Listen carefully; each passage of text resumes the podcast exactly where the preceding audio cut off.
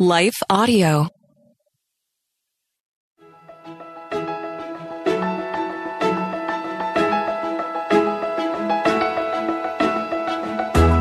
Hello, and welcome to the Daily Bible Podcast with Trisha and Michelle. We're just two friends reading through the Bible chronologically and encouraging you to do the same. You can follow us on Instagram and Facebook, Daily Bible Podcast, or go to our website, dailybiblepodcast.net. We are going through the one year chronological Bible, and we have links for that in our show notes and also at our website. Also, if you're on Facebook, make sure to check out our community group where we get to know each other. Okay. So if you're in the group, I want to know the month you're born. You don't have to give us your birthday, but I would love to know the month you're born. Do we have any January birthdays? I'm Ooh. asking because today is my twins' birthday. Oh, So my twins, happy birthday! Jordan and Lauren, are 21. Uh, they told me to give them a shout out, which means they have to listen to the Bible podcast to hear the shout out. So happy birthday, girls. And let us know your birth month. I'm in July, Michelle. I'm Uh, in June. You're in June. Yep. So we gotta see. I don't know. It's fun to see. So if you're in January, also happy birthday. Yes, happy birthday to you. Okay, so yesterday we finished Genesis and today we are reading Job. And just so you know, the account of Job is traditionally thought to have taken place around the time of Abraham, Isaac, and Jacob, or shortly thereafter. So just think that as God was promising Abraham that he would have descendants as many as the stars in the sky, as many as the sands along the she- seashore, he was working in another man's life in a mighty way. Like sometimes I think the Bible, as we're reading the Bible, we're like, oh, it's just like, it's, it's like a, a plane, you know, it's like a straight line. Like God is just working in this man's life. And we forget that there's so many other incredible, Mhm. probably incredible stories that are being written at the same time, but we don't, we don't hear them or the Bible's not laid out so that we see them happening at this, at the same time. Yeah. And so, anyway, uh, God was working in Job's life as we just read Genesis, the end of Genesis. Job was probably going through what he was going through. So today we read Job 1, Job 2, Job 3, and Job 4. okay. We start here with there was once a man named Job. Like it's a fairy tale, like a nighttime fairy tale. It's, it's so there good. once was a man named Job. And we're just going to let you hear about his life. And then you're like, oh my goodness, poor Job, as you start getting through. I have to say, this time reading through, I like Job, love Job a lot more because I understand Mm. the poetry part. Like all that we learned last year just helps me understand it Mhm. so much more. So the seven words open up one of the most challenging books of the Bible. And so Job lived in Uz and God called him completely blameless. God, uh, Job feared God and stayed away from evil. He had seven sons and three daughters, and he was rich with thousands of sheep and camels and oxen and donkeys. So today they have designer bags and shoes and jets, but back then that's how you showed you were rich by all those animals you had. He had lots of servants and he was the richest person in the area. His children, when they had feasts, Job would offer burnt offerings in case that they sinned while they were having their feast. So he was In case, blameless. just in case. Just in case, just in case. So on one ordinary day, we get a glimpse into heaven and members of the heavenly courts present themselves before the Lord and Satan shows up, which just like, what? This is just so interesting because the Lord actually points out Job to Satan, calling him the finest man the earth. Like, look at my, look at my servant Job. And Satan insists that Job is only good because God protected Job and blessed him. And so God allows Satan to test Job. He says, mm. do whatever you want with everything he possesses, but don't harm him physically. And Satan took him seriously, and soon the oxen and the donkeys were raided. All the farmhands were killed. Fire fell from heaven and burned up the sheep and the shepherds. More raiders stole the camels and killed his servants. Like, this is a bad, bad day. Bad mm-hmm. day. Finally, a powerful wind kills all of Job's children, and one by one, few servants escape and tell him Job tears his robes and mourns, but he still praises God and does not blame God. I mean, what happens in your darkest moment, what comes out of you, truly is what's in your heart. And Job still prays God. So then Satan again goes before God and God again points out Job. He has maintained his integrity even though you urged me to harm him without cause. Satan then is allowed to strike at Job with terrible boils. And even Job's wife urges him to curse God, but Job doesn't. Job says, Should we accept only good things from the hand of God and never anything bad? I mean, that is true, Mhm. true faith in there. Mhm. Um, Job's three friends then show up and they all sit with Job in grief and pain. And then Job finally curses the day of his birth because finally, like, I think it probably took a while to sink in everything that happened. But even then, Job doesn't curse God, even though he's seriously troubled. He doesn't curse God. And then Eliphaz starts by telling Job that Job has helped others, and basically, Job needs to take his own counsel, which means that Job should still have hope. And Eliphaz also says that he had a spirit, and this is kind of a weird part of the, reading. He had a spirit visit him, declaring no mortal is innocent before God.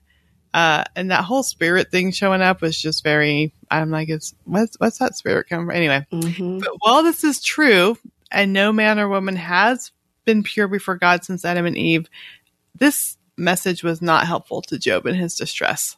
No, I'm sure it wasn't. like- Yeah, that whole thing is okay. Are you trying to help your friend? Because it doesn't sound like you're trying to help your friend here. No, but I want to go back.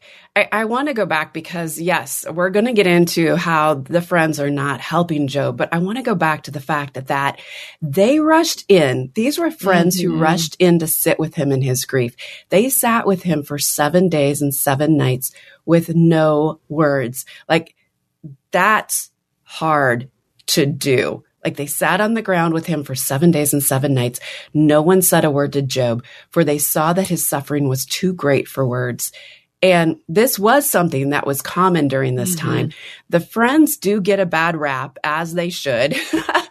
but I find I found this little research in enduringword.com. And um, let's take a look at what they did for Job. They came to Job. They wept for and with Job. They Mhm. sat in silence with him for seven days. They intended all the best for Job and were persistent in waiting and doing what they thought was the best for Job. They spoke their opinion about Job and his continue and his condition to Job himself instead of speaking about him to others, which I had never considered. And I was like, you're right. I mean, you're right. We get pretty upset with the, the friends, but they didn't speak to anyone else. They came to Job. And while they sat there with their mouths shut in those seven days, they did a pretty good job of comforting him Mhm. in those seven days. I, I do like that because some of the things they say coming up, we're gonna like be like, no, don't say that. but the fact that they did come to him, it was comforting. And my friend Natasha Smith has a book about healthy grieving, and the title is "Can You Just Sit with Me?"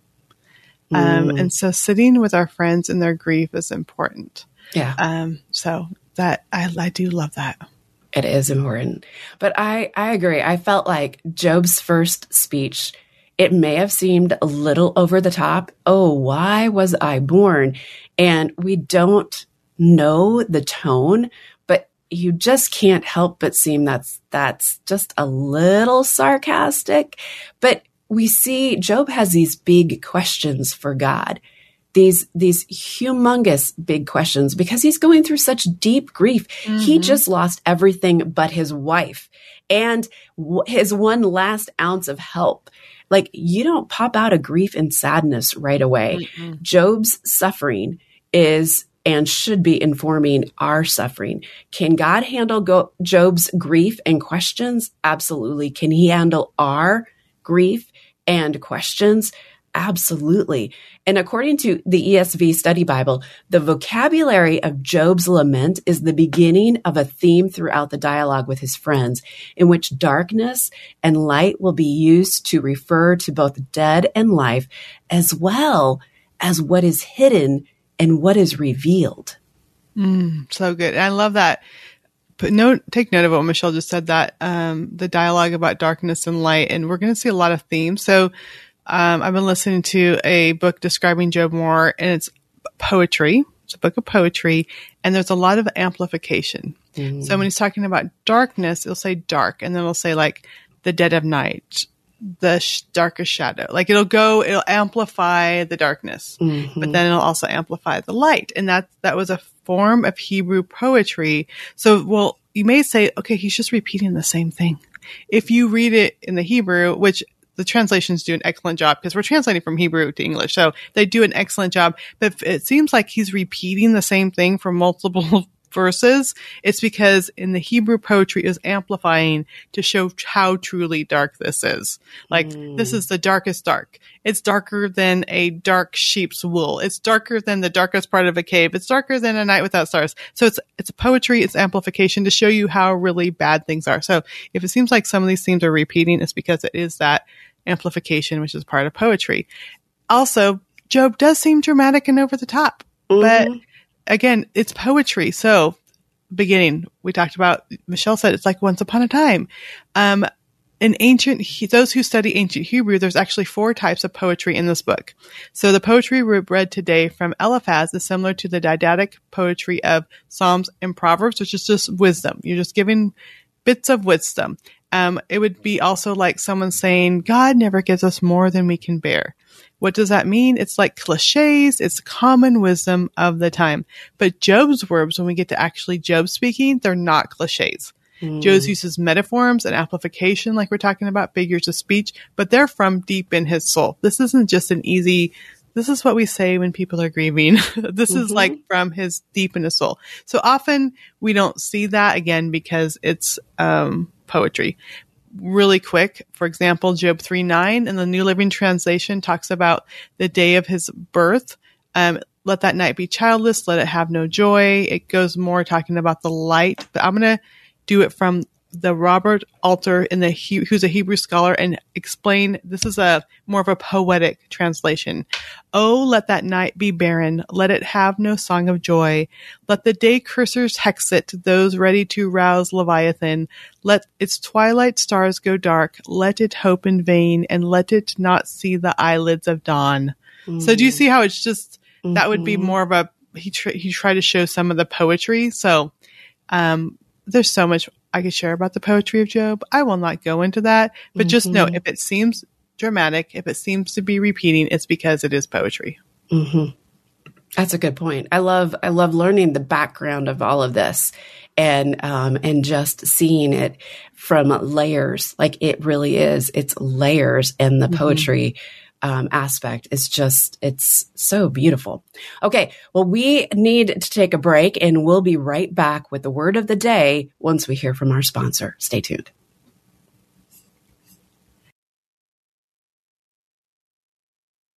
Yeah, the word of the day is testing.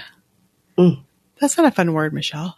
That's not a fun word at all. So, so testing means to examine, to investigate, to prove, to scrutinize. Now, in the Bible, when it talks about testing, it usually means the soul is tested, and that is not fun. Proverbs 17:3 says, "Fire tests the purity of silver and gold, but the Lord tests the heart."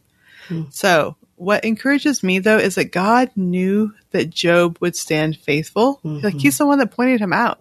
So just like Job had faith in God, God had faith in Job that he would stand strong, which is pretty amazing. That means when we're tested, God has faith in us too. Mm. He believes we'll stand strong. Um, the testing, maybe it's a time for us to see how strong we can be, to lean into Him more, to grow in our faith. Mhm. But God has faith in us. I think that really just stood out to me. Like God's like, look at my servant Job. He pointed him out because he believed, God believed that Job would stand strong. He knew. He knew. You know, just as we're talking about testing, I love to read missionary biographies. And Trisha, have you heard of Darlene Deibler Rose? I have not. Well, she wrote this book, Evidence Not Seen, and it's her story of living through a Japanese prison camp during World War II. And Darlene and her husband went to Indonesia shortly after their wedding, and one of her prized possessions that she brought with her was her wedding book or her diary. It had pictures of them when they were dating, wedding pictures of her husband and her family, and a beautiful wedding certificate with the words written in gold ink. And okay, long story short, and all I've got to say is evidence not seen. It's a book that you really need to read. But Darlene's husband had been taken um, shortly after they they arrived in Indonesia. And then she was thrown in a Japanese prison camp.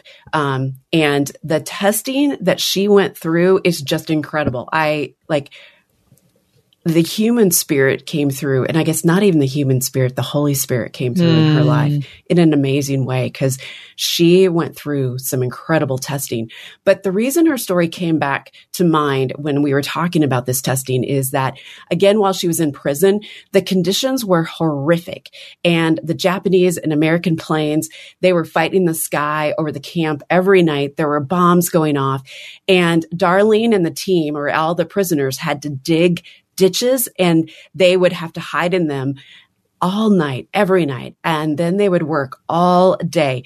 And one night, Darlene was hiding in a ditch and she remembered that she borrowed a friend's Bible and left it out on her bed. So that would be awful if the prison guards had found that Bible on her bed. So she ran back to the barracks to save the Bible, but the whole barracks had been bombed to smithereens. Even her mattress was burned up. Now, Darlene had escaped to the prison camp with her, with that diary, that wedding diary. And right on top of her burned up mattress, she could see her marriage certificate and the gold letters glowed even more beautifully than ever before on a burnt mm page. She touched the certificate and the whole thing crumbled to pieces. And she cried out to God and she was like, Oh Lord, that was the last thing I had. Did you have to take the last precious thing away? And she was ready to give up this self control to be a good soldier for Jesus. And then God said to her, Darlene, this is what she felt him saying to her Darlene, I love you. I want to make you beautiful like that gold writing. When you pass through the fire seven times, your faith will be pure and beautiful like gold. Fire makes your faith like gold. And so she said, Okay, Lord. Darlene said, Okay, put me through the fire. And and we see that in Job. Okay, we we see a different instance and i'm just sharing just a few words mm-hmm. of what mm-hmm. darlene has said because there were some complaints in her too but we're going to see in job over the next week or so go through all these emotions because of a test. God picked him. God allowed Satan to test our man Job. But in this test, we see God's sovereignty over evil. Like he even limited Satan to as far as he would go in this temptation scheme to prove Job wasn't as righteous as some might think. God limited Satan. And in the dark days of testing, like in Darlene's life, in our lives, like in that aftermath, we see God shine so, so bright if we look for him. Yeah. And as I was reading through Job this time, it's like the book of Job is a gift for us. Mm-hmm. And I, before I thought like, I don't want to read Job. It's so depressing. like it's so depressing. But then I'm like, it's a gift because Job messes up. He says the wrong things. Yeah. His friends say the wrong things and God is faithful. God is faithful and life is hard and God is faithful and we're overwhelmed and God is faithful and God is there and he still comes to Job. It's like, it's a gift because we're to mess up. Our friends are to mess up. They're to say the wrong things. We're to just like blame God sometimes and then apologize. Like, and it's a gift for us because we're to see that God is there and God stays faithful. Yeah, he is. He is always faithful. Trisha, will you pray for us? Pray for us through testing mm. that would shine, that we would come out shining for him. Ah, okay. Dear Heavenly Father, oh, testing is so hard. Lord, it's hard on us. It's hard when we see our friends going through testing and we wish we could take away some of their pain. Sometimes we do the right thing and just being with them. Sometimes we do the wrong thing and put our foot in the mouth and don't say the right thing and make dumb mistakes, Lord, but I thank you, Lord, that through the testing, you are faithful.